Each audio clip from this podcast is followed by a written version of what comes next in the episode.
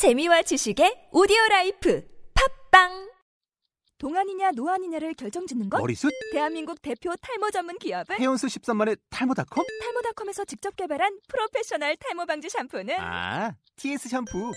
늘어진 두피 모공을 꽉! 단 한 올의 모발까지 꽉! 사용할수록 풍성해지는 나의 모발. 이제 탈모 고민 끝! TS 샴푸. 아웃도어 RV 레저 캠핑에 가장 유명한 쿨러 브랜드는 콜맨? 에이 아니야 도메틱이지 전 세계 캠핑카 냉장고도 전부 도메틱이라고 꽁꽁 얼린 생수통을 넣고 다녀야 하는 아이스박스 시대는 갔다. 전기나 차량용 배터리를 연결하면 스스로 냉각, 영하 22도까지 냉동이 가능한 냉동 쿨러도 오직 도메틱. 도메틱 쿨러로 무더운 캠핑장에서 더욱 시원한 맥주 맛을 느껴보세요 지금 바로 네이버에 도메틱 쿨러를 검색해 보세요. 네, 오늘 본문 창세기 39장 20절에서 40장 4절입니다. 예, 먼저 20절에서 23절 번갈아 읽겠습니다. 이에 요셉의 주인이 그를 잡아 옥에 가두고 그 옥은 왕의 죄수를 가두는 곳이었더라. 요셉이 옥에 갇혔으나 여호와께서 요셉과 함께 하시고 그에게 이자를 더하사 간수장에게 은혜를 받게 하시매 간수장이 옥중 죄수를 다 요셉의 손에 맡김으로 그 재반 사물을 요셉이 처리하고 간수장은 그의 손에 맡긴 것을 무엇이든지 살펴보지 아니하였으니 이는 여호와께서 요셉과 함께 하심이라 여호와께서 그를 범사에 형통하게 하셨더라 네, 아멘. 자, 요셉은 죄를 짓지 않았어요. 근데 지금 죄인과 예, 같은 취급을 받고 있어요. 자, 그 이유는 무엇이냐? 예, 그것은요, 예, 죄인으로 여겨짐과 같이 이 그리스도를 나타내는 일을 했기 때문이죠. 예, 그러면 그리스도를 나타내는 일, 예, 그것은 어떤 일이었습니까? 죄인 취급을 받는 그 일은 어떤 일이었습니까?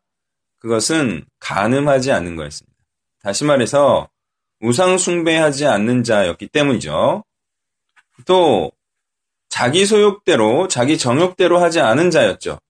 예, 다시 말해서 자아 실현치 않은 자였기 때문에 그는 죄인 취급을 받고 있어요. 예, 세속의 바램대로 그는 끌려가지 않고 따라가지 않았습니다. 또한 세속의 유혹과 요구에 따르지 않았기 때문에 비난과 공격을 받았죠. 그래서 지금 고난을 고난에 처해지고 있습니다. 예, 이렇게 요셉은요 그리스도를 드러내고 나타내고 있는 자이기 때문에 죄인 취급을 받고 있습니다. 그리고 21절을 보면요, 예, 바로 이런 자와 하나님은 함께 하신다라고 말하고 있어요. 그리고 하나님은 이런 자에게 극률과 은혜를 베푸신다라고 말하고 있습니다. 예, 또한 요셉에게 다시 말해서 그리스도를 드러내는 일, 이 일을 한 요셉에게 일어나는 일은 무엇입니까? 그것은 그가 다스리는 자가 된다는 겁니다. 그런데 그냥 다스리는 자가 아닙니다. 그는 맡기는 자가 신뢰하여서 오간의 모든 사물을 맡는 자가 된다라는 얘기를 하고 있어요. 자, 위탁받은 통치자, 위탁받은 관리자라는 거죠.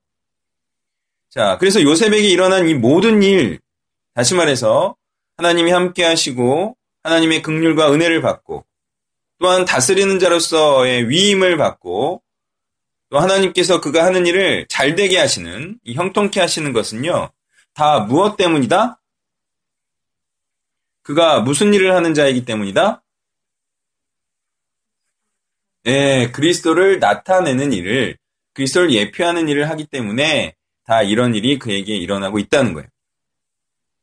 자, 그래서 요셉이 하는 일이란 성경에 기록되어 지금 하나님의 말씀이 된 것과 같이 그리스도를 드러내는 일을 함으로 하나님의 뜻에 순종하며 그래서 하나님으로부터 복을 받고 하나님께서는 그런 그를 그가 하는 일 때문에 형통하게 하신다라는 말입니다. 자, 중요한 것은 그래서요. 요셉이 중요하다기보다는 요셉이 하는 일이 중요하죠. 예, 그 일 때문에 요셉은 존귀한 자가 되고 높아지고 있습니다. 자, 그러니까 사람이 복되고 형통하기 위해서는요, 무엇을 해야 되냐? 그리스도를 드러내는 일을, 다시 말해, 그 하나님의 일을 해야 한다는 것입니다. 자, 많이들 착각하고 있는 것이 무엇입니까? 예, 어떤 사람이 있는데, 그 자체로 그 사람을 이뻐하고 사랑할 수 있다. 그가 그 자체로 사랑받을 수 있다라고 생각하는 것입니다. 그런데 그것은 우리가 여러 현상을 통해서도 틀린 예, 생각이라는 걸 알 수가 있어요. 예, 무엇이냐면요. 우리는 마음에 안 들던 자도 계속 마음에 드는 일을 하다 보면 그 사람이 어떻게 되는 것을 경험하죠? 예, 이쁘고 사랑스러워지는 것을 경험하게 됩니다. 그런데 반면 아무리 이뻐 보이고 사랑스럽던 자였는데 자꾸 싫은 일을 하면 어떻게 되죠? 예, 그 미워지는 거죠. 계속 천년만년 그렇게 미운 짓을 하면요. 사랑해낼 재간이 있는 사람은 없습니다. 예, 친 엄마라고 해도 자꾸 미운 짓을 하면 계속 사랑하는 것은 불가능합니다. 자, 그러니 우리는요, 하나님께서 기뻐하시는 일, 그것은 무엇입니까? 그리스도를 드러내는 일을 함으로 하나님의 사랑을 받아야 한다는 것. 그리고 바로 그런 자에게 하나님께서는 복을 주고 싶어 하신다. 예, 그런 자를 복되게 하신다. 라는 사실을 우리는 알아야 하겠죠. 1절부터 끝까지 있습니다. 그 후에 애굽왕의 술 맡은 자와 떡 굽는 자가 그들의 주인 애굽 왕에게 범죄한지라 그두 반환장 술 맡은 반환장과 떡 굽는 반환장에게 누가요 그들을 치리대장의 집안에 있는 옥에 가두니 곧 요셉이 갇힌 곳이라 요셉에게 그들을 수종들게 하매 날이라 아멘. 자, 요셉이 이렇게 그리스도를 예표하는 일을 하는 자라면 이 두 죄인 중에 한 명은요, 구원을 받고요. 그죠? 한 명은 심판을 당할 겁니다. 그죠? 예수님을 예표한다면 그런 일이 꼭 일어날 거예요. 예, 그런데 실제로 일어나죠. 예, 그러니까 계속 요셉은 예수님을 예표한다는 거죠. 그리고 4절 후반부에 보면 요셉이 그들을 섬기죠. 예, 섬기는데 이 섬기는 일이 무엇이냐? 한 명은 구원을 받게 하고 한, 한 명은 심판을 받는다는 것. 예, 이것입니다. 예, 다름 아니라 예수님께서 그러면 두 죄인을 섬긴 셈이 되어야 되잖아요. 어, 요셉이 예수님을 예표한다면 그런데 예수님은 그 두 죄인을 어떤 식으로 섬겼죠? 막 이렇게 어, 오렌지 주스 갖다 주고 그랬어요? 그렇지 않았죠? 예수님이 두 주인을 섬긴 것은 복음을 전함으로 그들을 섬겼다라는 것이죠. 예, 그러므로 말미암아 이들에게 일어난 일은 각기 구원과 심판이라는 결과에 처해진다는 것을 알수. 그러니까 예수님께서 이 땅에 오셔서 이 땅을 섬기러 오셨어요. 종의 모습으로. 그렇지만 그가 하신 일은 복음을 전하는 것이었습니다. 예, 성경은요, 섬기다라고 할 때 이런 복음을 전하는 섬김을 말한다는 것을 알아야 하겠죠. 자, 그러니 그리스도를 따라 형제들과 세상을 섬겨야 할 그리스도인들은 과연 어떻게 섬기는가? 그것은 말씀을 전하고 가르침으로 섬기는 것이다. 그리고 이게 제일 힘들죠. 이게 제일 힘든 봉사예요. 예, 쉬운 봉사. 그냥 하루 아침, 예, 그냥 몸으로, 특별히 기술도 없어요. 그죠? 면 뽑는데 뭔 기술이 있어요? 기계에 넣으면 되지, 그죠? 설거지 하는데 무슨 기술이 있어요, 그죠? 그건 오랜 노력이 필요가 없어요. 그건 쉬운, 예, 사람이 쉬운 섬김만 하려고 해서 문제인데. 예, 그래서 예, 세상 사람들이 섬기듯 사회, 경제, 문화, 통일적인 기업, 또는 단순한 청소, 안내, 음식, 장만 등의 봉사, 이런 것을 의미하지 않습니다. 즉, 성경에서 의미하는 섬김과 봉사는 그리스도께서 그가 피를 흘리기까지 섬기고 봉사하셨던 바로 예, 사역을 행하는 것을 의미한다는 사실을 우리는 알아야 합니다. 그리스도의 섬김을 격하하는 일을 해서는 안 됩니다. 또한 그리스도의 십자가에 죽기까지의 헌신적인 섬김에도 불구하고 어떤 죄인은 그리스도를 끝내 영접하지 않으므로 구원에 이르지 못하죠. 네. 그러니까 사람이 정말 어, 열과 성을 다해서 최선을 다해서 자신의 모든 것을 들여 섬겼어요. 말씀으로 섬겼는데 너무너무 잘했어요. 예수님처럼. 근데 어떤 자가 구원이 되지 않아. 그렇다고 해서 자신을 자책하거나 자기가 어린석은 자로 생각하면 된다 안 된다? 예, 일단은 안 돼요. 그죠? 예, 예수님도 못했는데 뭐 나는 다 할 수 있다라고 생각하면 안 돼요. 언제나 안 될 수 있다라는 생각을 해야 됩니다. 다 될 수 있는 것은 예수님을 넘어서는 거예요. 자, 그러나 또 한편으로는 예수님처럼 신실하고 헌신적으로 사역한 자에게는 또한 어떤 자가 나오기 마련이다? 구원받지 못하는 죄인도 나오지만, 예, 구원받는 죄인도 나오는 거죠. 그래서 구원받는 자를 내는 일이 없는데도 또 한편 자신의 사역을 정당화시키는 일을 해도 된다, 안 된다? 그것도 안 돼요. 이것도 안 되고 저것도 안 되는 거예요. 참 어려워요, 그죠? 예, 뭐 댓글에 뭐 이거를 올려야 될지 저거를 올려야 될지 참 어려워요, 그죠?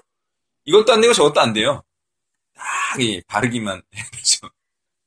예, 피곤해요. 피곤하지만 어쩔 수 없어요. 이게 정답인걸요.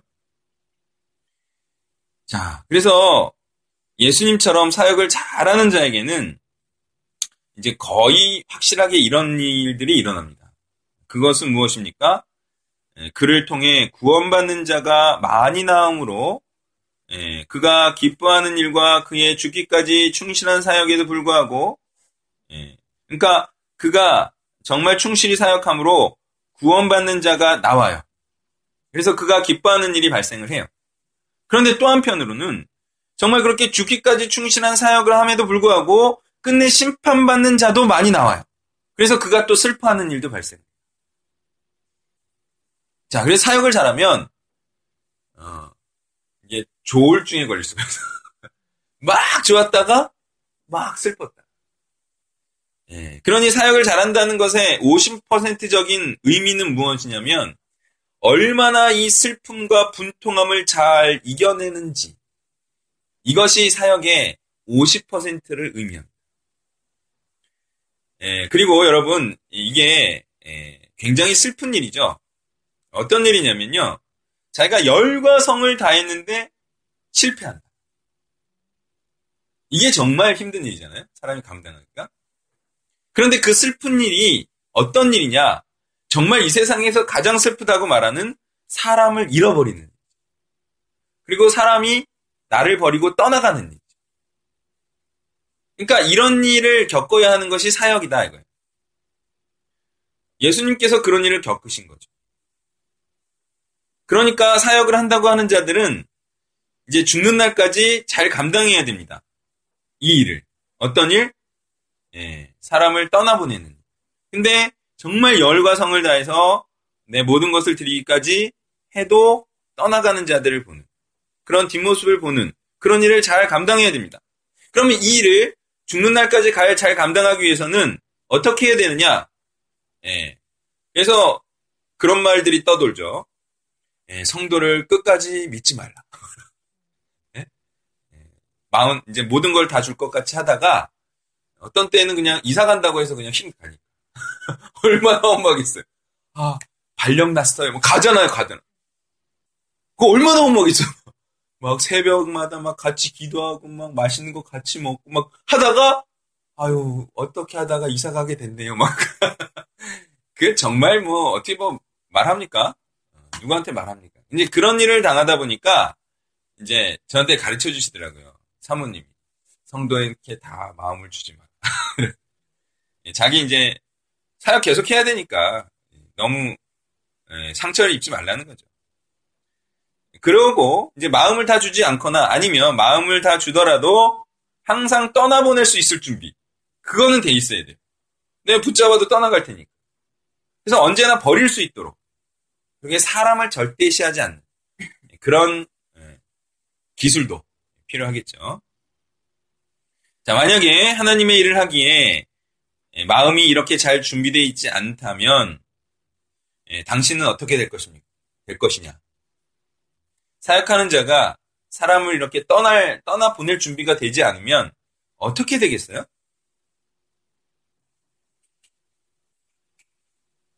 사람이 떠나가려 할 때 떠나보낼 준비가 되어 있지 않으면 어떻게 하겠어요? 예, 사람을 붙잡는 사람을 따라가는 그리고 뭘 버리죠? 하나님의 뜻을 버리는 그러한 일들이 일어나고 있습니다. 많은 마음이 여린 목사들에게 일어나는 일. 그것은 마음이 너무 아프니까 사람을 붙잡는 일이 일어난다. 괜찮다, 괜찮다.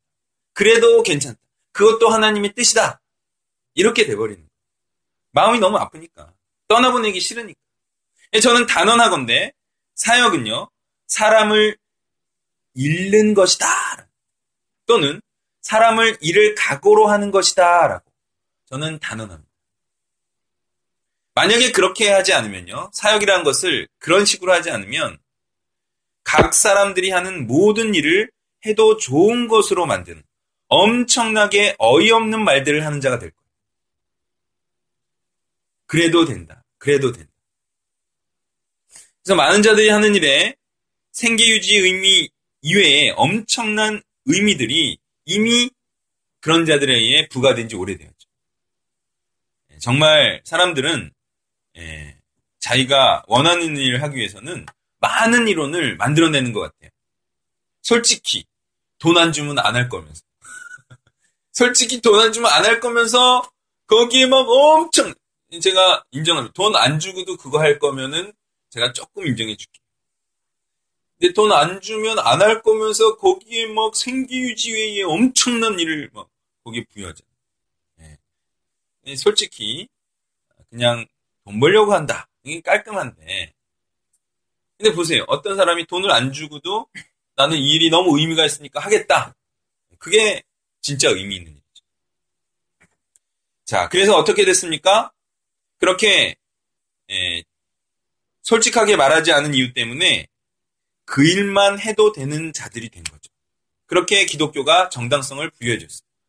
그 일만 해도 돼. 왜? 너무 큰 의미를 거기에 부여했어요. 두 번째, 그 일도 하고 이 일도 해야 되는 자들이 된 거죠. 그래서 이 일도 어, 하지만 어, 이 일도 해야 해도 되는 일이 된, 거, 된 거죠. 그리고 이 일은 또 해야 돼. 성경이 살아 그러니까. 그래서 이제 두 종류가 나오기 시작합니다. 자, 우리는 오늘 본문을 통하여서도 분명히 깨닫게 됩니다. 그것은 요셉이 하는 일이 무엇이었느냐 하는 거예요. 계속해서 요셉은요, 오직 한 가지 일만 하고 있습니다. 그것은 예수 그리스도를 예표하는 일을 하는 거죠. 오늘 본문도 그가 죄인과 동료로 취급을 받고 또한 예수님께서 십자가 위에 일어날 일을 또한 말하고 있음을 우리는 알 수 있습니다. 자, 우리는 요셉과 같은 일을 해야 됩니다. 그리고 다른 많은 일에 예, 바로 복음을 전하는 것이다. 말씀을 전하고 가르치는 것이다. 예수가 그리스도를 선포하는 것이다. 이렇게 말하기보다는 그 일을 위해 내가 준비되고 있다. 또는 그 일에 보탬이 되는 일을 하고 있다. 그리고 나도 언젠가는 이 일에 내 모든 것을 드릴 것이다. 이런 생각으로 오히려 사는 것이 자신을 또한 말씀을 속이지 않는 일이 될 것입니다.